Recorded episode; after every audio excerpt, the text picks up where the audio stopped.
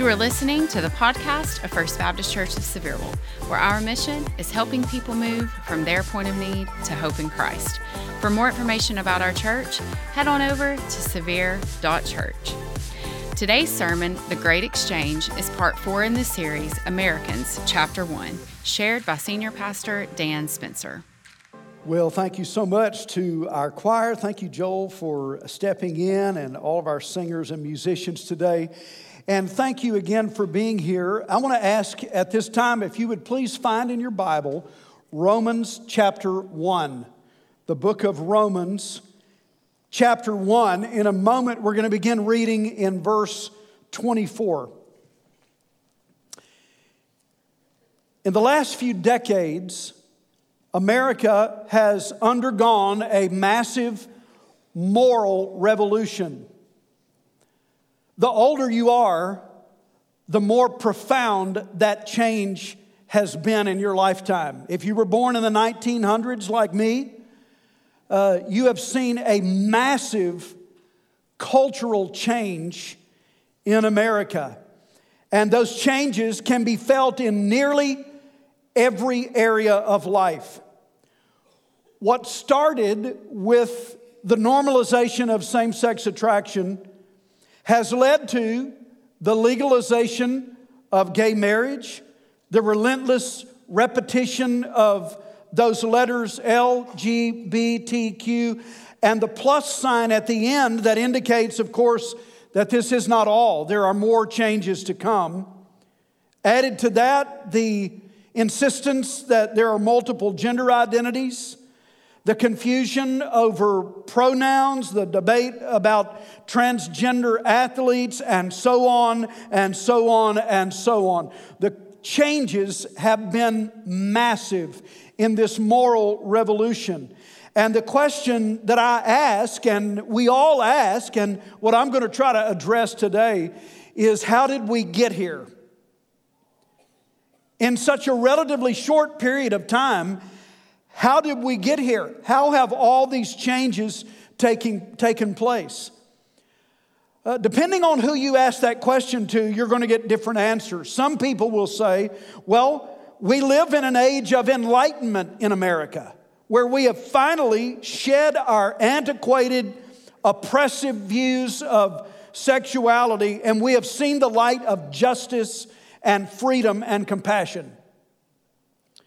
Some people will give you more of a political answer, some will give you more of a sociological or, an educational answer to that question for to explain all of the changes that have taken place. But as Christians, we of course see those changes through the lens of Scripture. We, we find our bearings in the Word of God, in the Bible, and so we see it that way. And we believe that is the truthful way to see what has taken place. Here in Romans chapter 1, uh, the word for what has happened in our culture is not the word change, but it's the word exchange.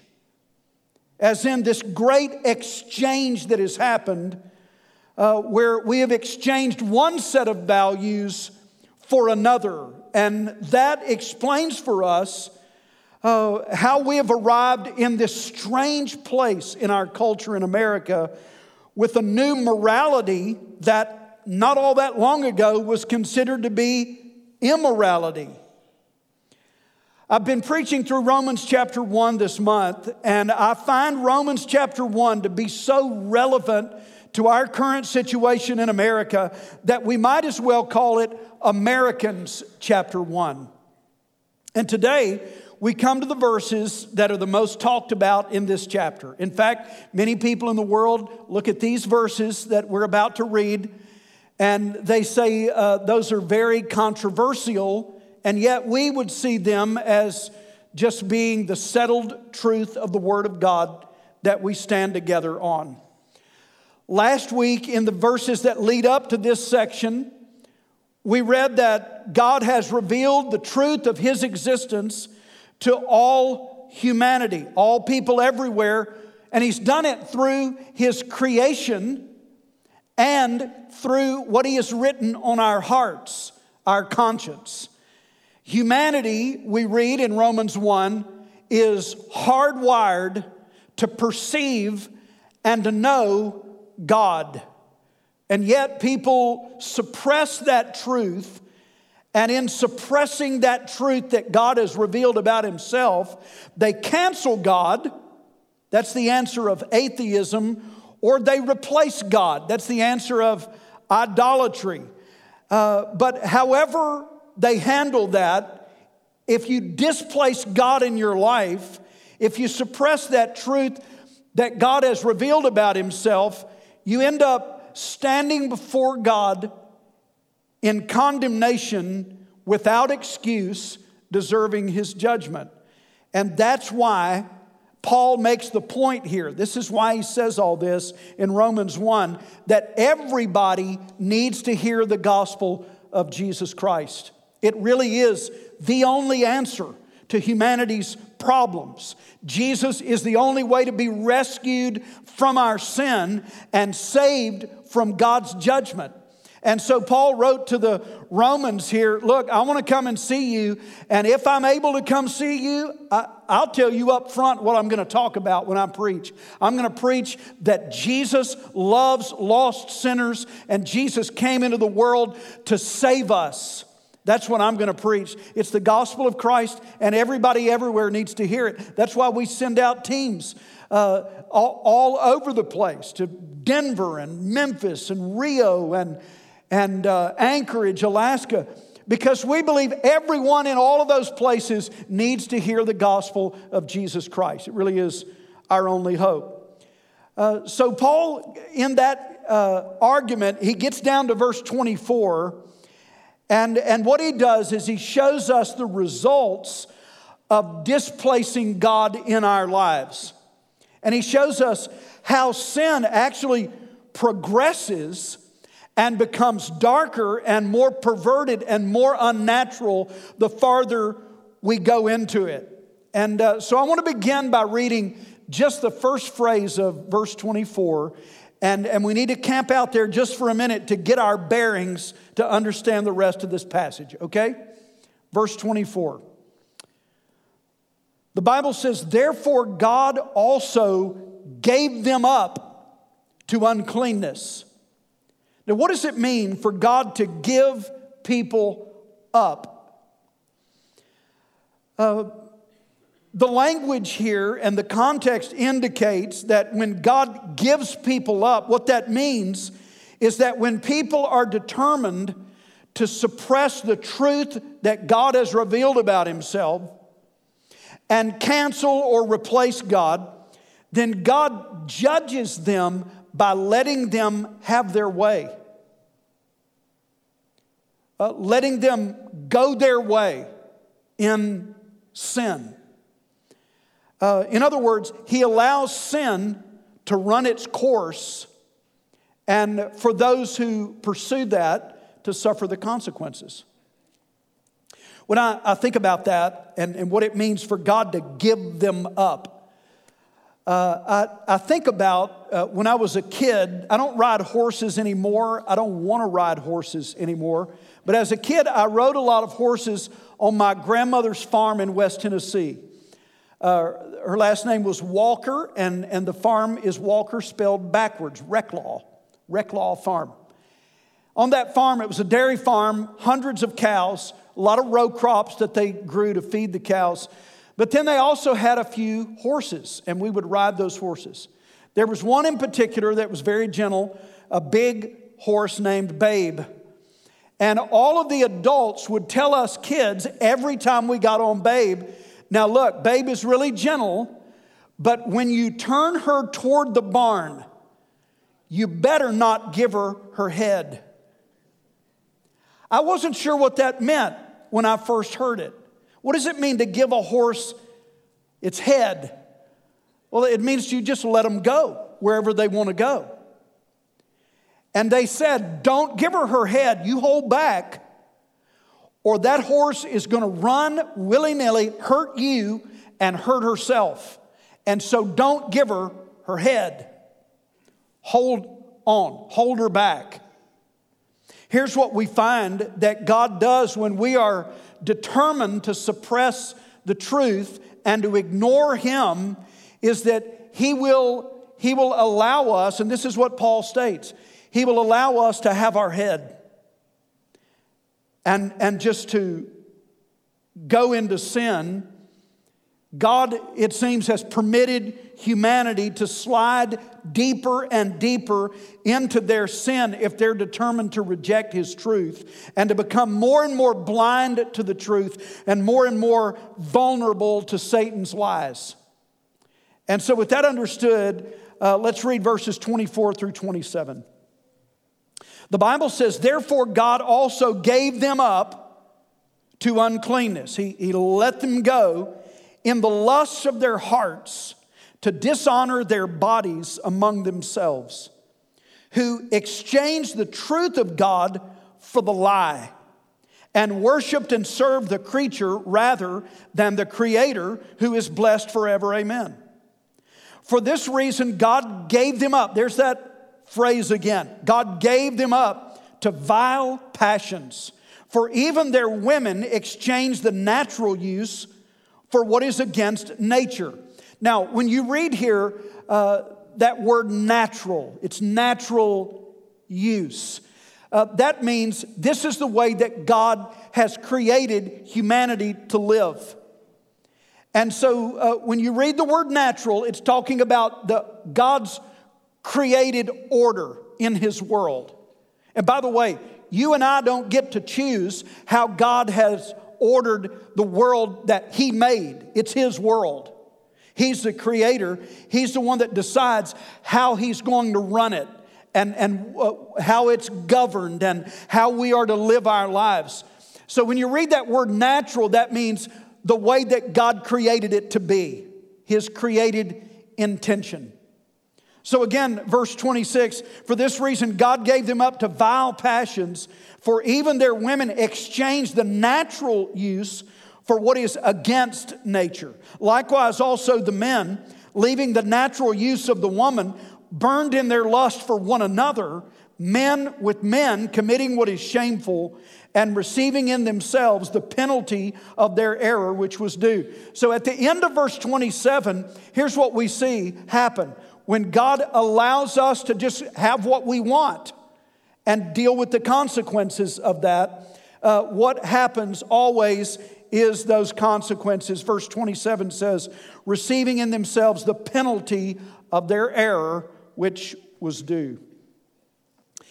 In this passage, I see three exchanges that I want to point out, and I, I think it's going to help us to understand this. Three exchanges. The first one is found in verse 25 when it says that they exchanged the truth of God for the lie. It's the definite article there. This is the lie that, that causes so much damage and chaos. They, they exchange the truth of God for the lie. Now, what is that lie? Uh, I tried, I just have trouble explaining that in just one phrase or even one sentence. And so I want to give you a, a few statements that I think will express the lie that verse 25 is talking about, at least the, the, how that lie has taken hold in America in 2023. And so I'm going to give you these statements to explain it. The first one, and it always begins here, and that is that the God of the Bible probably does not exist. If he does, then he's not worthy of worship. And so you are free to be God in your own life. That's where the lie begins. Forget God. Forget the God of the Bible. Even if He does exist, you don't have to worry about Him. And so here's what you do you just be the God of your own life. You can make your own rules because you're God in your own life. Uh, you can make your own judgments as to what is good, and what is evil. You can decide your own truth. And then you live according to whatever feels right to you. That's your truth. Whatever feels right, you live according to that uh, because you're the God of your own life. Now, the Bible gives us warnings like Proverbs 14 12 that there is a way that seems right to a man, but in the end it leads to death. And so that dangerous lie always begins there. Hey, don't worry about God, you just be God in your own life. And then that leads to this next statement, and that is the most important thing in life is not glorifying God, but it's being true to yourself.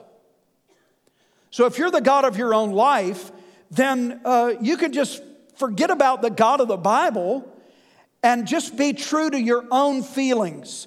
Be true to your own thoughts, your own desires. And, and here's what you tell yourself you just tell yourself, look, I get to decide who I am. Nobody else is going to force their definition on me.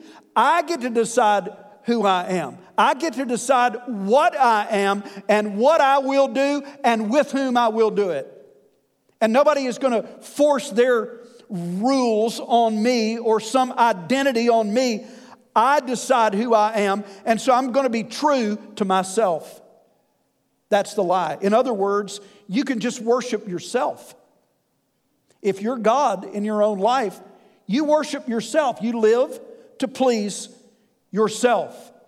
Uh, the way we hear it so many times in America today is just be true to yourself. This is what Paul says in verse 25. They worship and serve the creature rather than the creator. So it's not about what God wants, it's about what I want because I am the God of my own life. And then logically, the lie has to go to this place, this third statement, and that is the greatest virtue is affirming and celebrating every person's expression of their own truth. Right? Because your truth is not the only truth out there. If everybody just gets to be God in their own life, everybody lives by a different set of rules and standards. And so here's what you ought to do you ought to affirm and respect and celebrate however another person chooses to live their life and express their own particular truth. And if you don't, then you are an unenlightened, homophobic hater. That's the big lie that many have bought into. There is no God. I get to be God in my own life. I get to make my own rules, and so I will just live to please myself, and, and, and I won't be able to judge anybody. That's the lie. And when we pursue that lie, we think we're living in freedom, but we are not. We think we're chasing happiness, but what we end up chasing in that lie is an empty promise of fulfillment. There is no fulfillment because there is no truth there. So, verse 24 says that God has given them up to just fall headlong into this lie and to suffer the consequences. In Paul's day, this was evident in the Roman Empire that dismissing the one true God, they had fallen into the lie that they could do whatever they wanted to do. And so there was all kinds of uh, immorality going on. In America, it seems that we have taken it even farther to the extremes of where that lie will lead us. Let me give you just one example. The extremity of that lie in our culture today says that any form of Christian counseling or evangelism where, where you would take your Bible and sit down with someone who's struggling with gender identity or same sex attraction, and, and from God's word, share with them here's how much God loves you, here's what God has created you to be. That has been deemed to be hateful and abusive to the LGBTQ community. But that lie also leads us to the point that uh, saying a man can become a woman is seen as being perfectly reasonable and that the use of puberty blockers and sex change surgery and books that describe to children how they can explore sexual perversion that is seen as progress and compassion. No wonder Paul said they exchanged the truth of God for the lie. We're living now in the extremity of that lie. Uh, so, the first exchange that I find here is, is exchanging the truth of God for the lie. The second one is this exchanging the natural for the unnatural.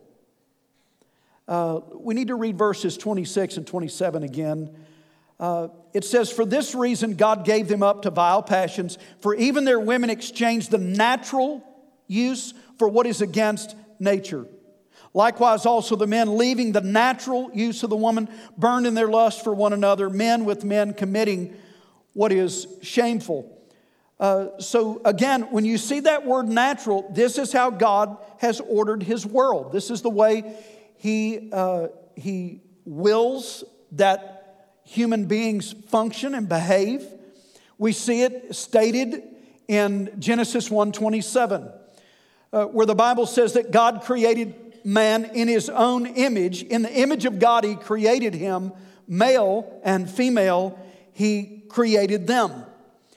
Genesis 20, 24 says, Therefore, a man shall leave his father and mother and be joined to his wife, and the two shall become one flesh.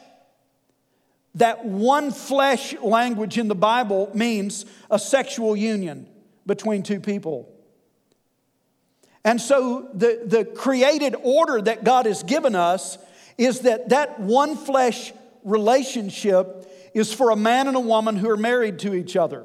In the New Testament, Jesus affirms God's created order for human sexuality, and that is, uh, again, a man and a woman who are married to each other. That's the only sexual union that God blesses. That, that's affirmed all through Scripture. And God has ordained that to be beautiful and normal and, and natural. Many in our culture today would argue that uh, we don't need boundaries like that. What we need when it comes to human sexuality, for human flourishing, we don't need boundaries, we need, we need freedom from boundaries.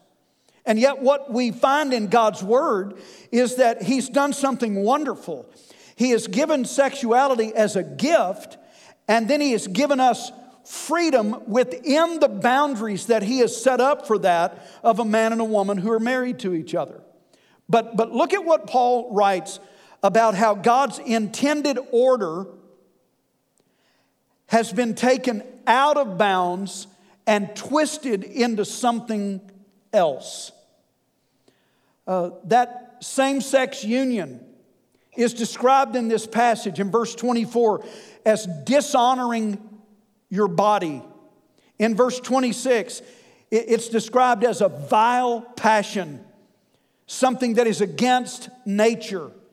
In verse 27, he talks about leaving the natural use, and he that, uses that word in verse 27 shameful for that kind of, of sexual expression. Now, let's be honest. You can't read that and then conclude that this behavior is somehow acceptable to God. You cannot read that and conclude that that behavior is somehow acceptable to God.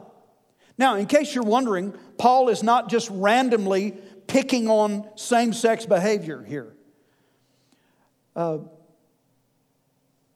I think it's because it was so prevalent in Roman society.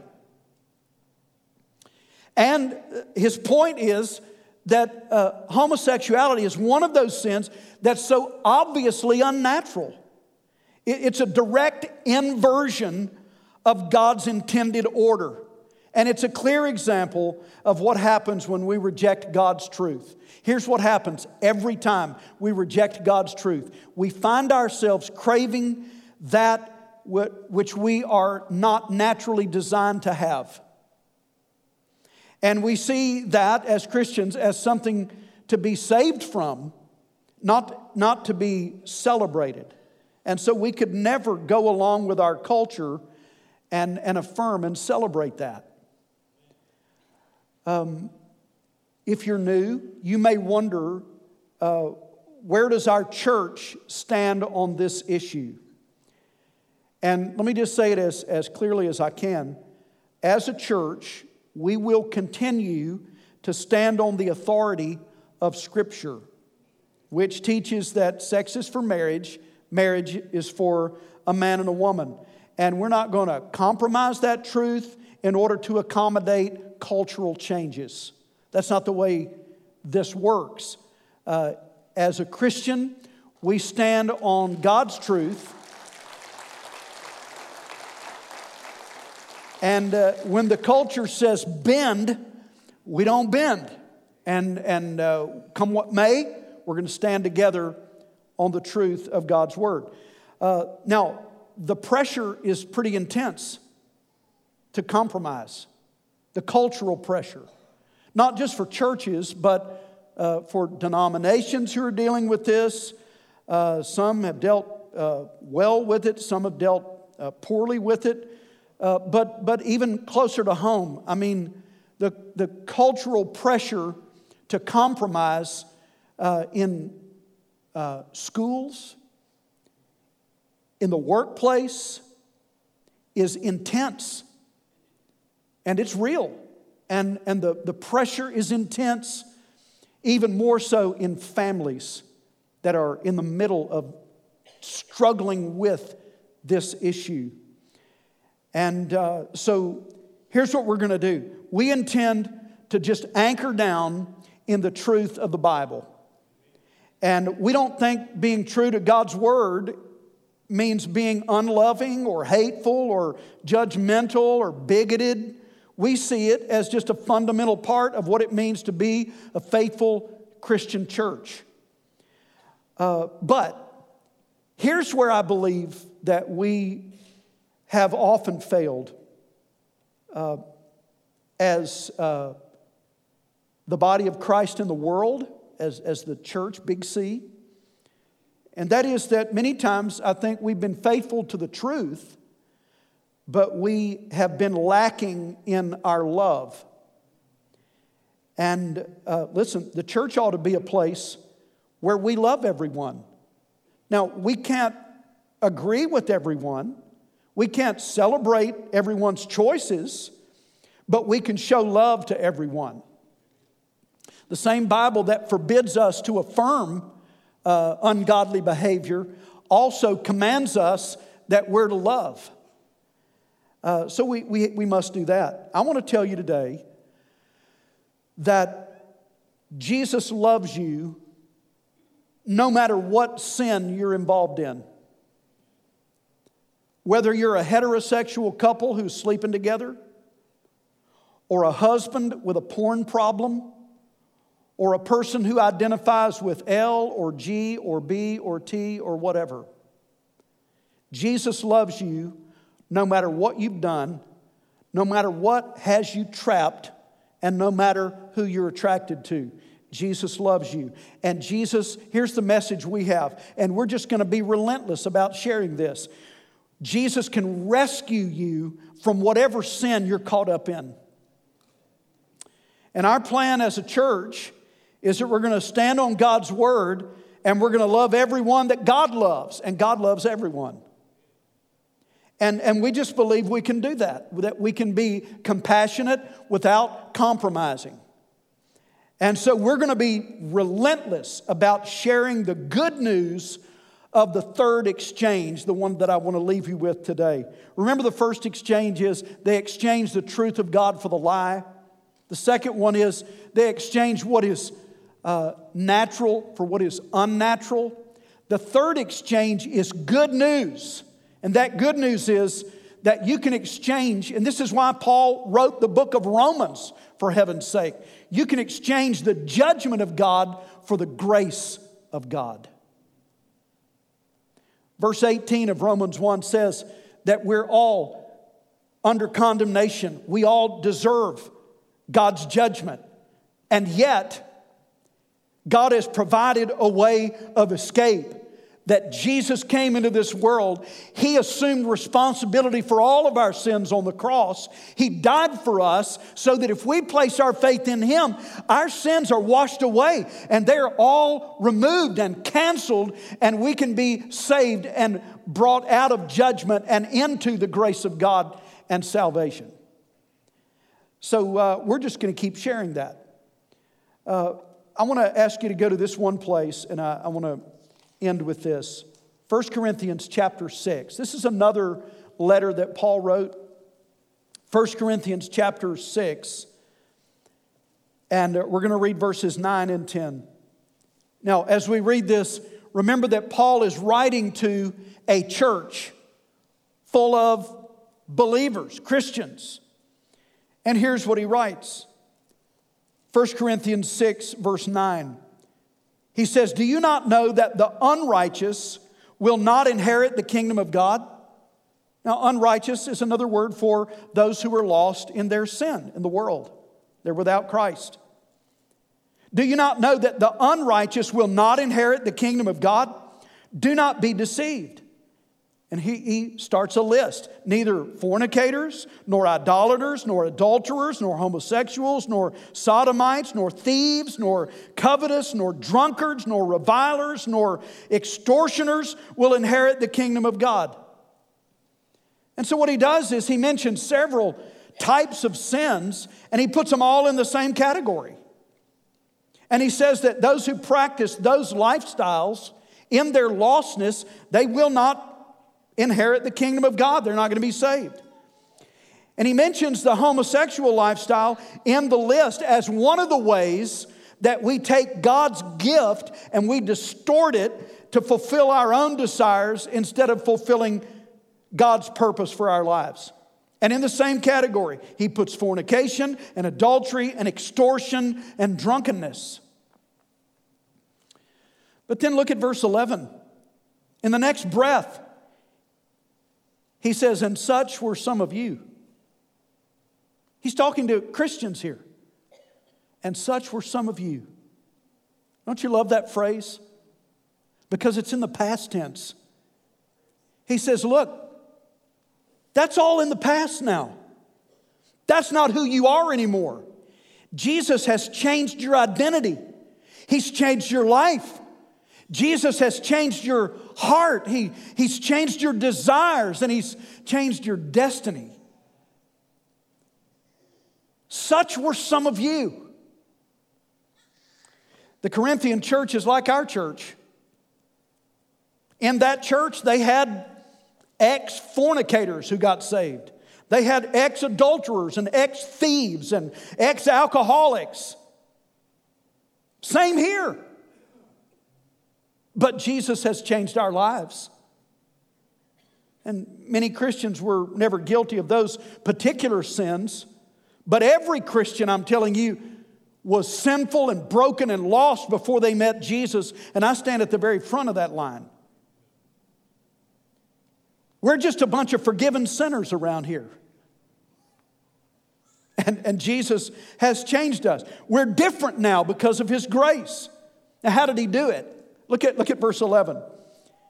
He said, And such were some of you, but you were washed, but you were sanctified, but you were justified in the name of the Lord Jesus and by the Spirit of our God. How did, how did he do it? Well, he, he says that uh, the Lord has done three things. It says he washed us, he washed our sins away, and he gave us a new life. He says we were sanctified. That is, God broke the chains of sin that dominated us, and He's given us His Spirit to indwell us and to empower us to live a holy life, different from before. And He's justified us.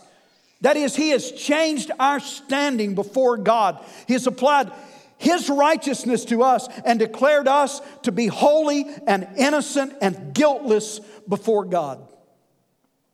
And that's the power of the gospel of Christ. We're going to be, uh, we, we, as long as God gives us breath, we're going to share that good news that, that there is salvation no matter what you've done.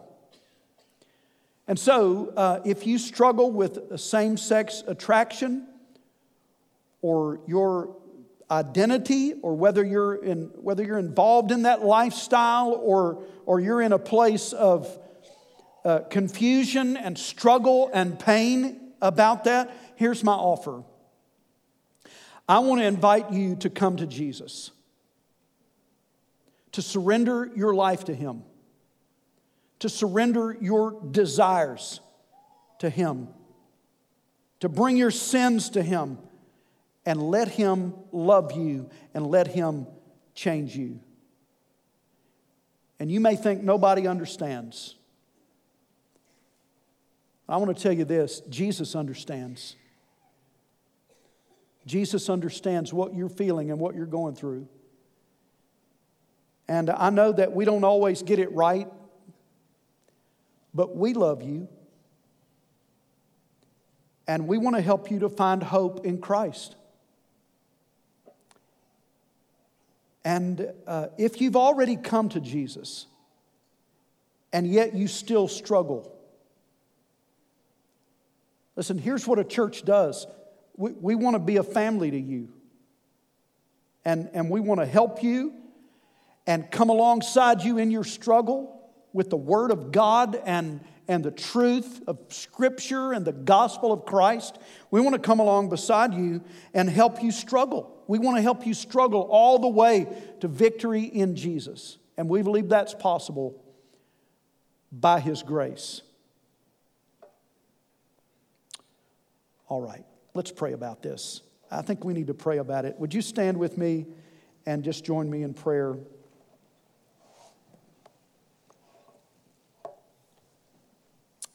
Heavenly Father, I pray for anyone here today who is lost in their sin. And Lord, some think nobody understands. It feels hopeless. And Lord, for whoever that is, I pray that they will be saved today. In fact, Lord, I, I, I pray that right now, whoever that might be, someone in this room, someone watching us, I pray that they would right now call upon Jesus for salvation. And if that's you, would you just tell him, Jesus, I believe you died for me on the cross and you rose from the dead to save me. And I'm asking you now, come into my life. Forgive me. Save me.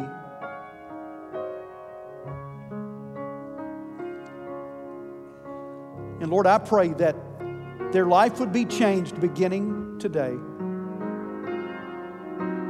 And if that's you, if you've just called on the Lord for salvation, I want to invite you to come forward even while we're still bowing our heads and closing our eyes. And our pastors are going to be standing here ready to talk with you and help you to take that step of faith. If you need more explanation, they want to help you with that. So I encourage you to come right now as we continue to pray. Heavenly Father, I pray for families who are struggling. Oh Lord, our hearts go out to them. Those who are right in the middle of this struggle with a family member. I pray for those who are in that struggle right now.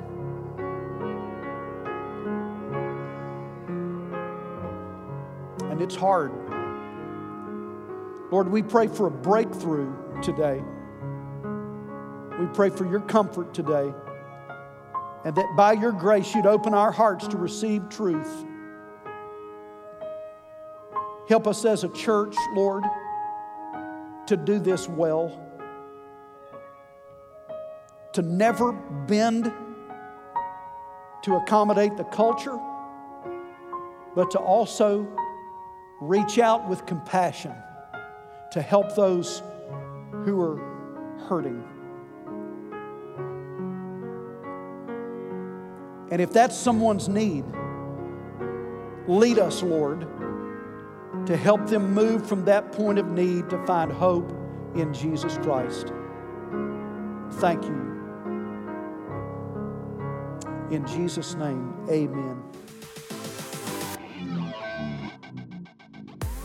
Hey, if you enjoyed today's podcast, be sure to subscribe and share.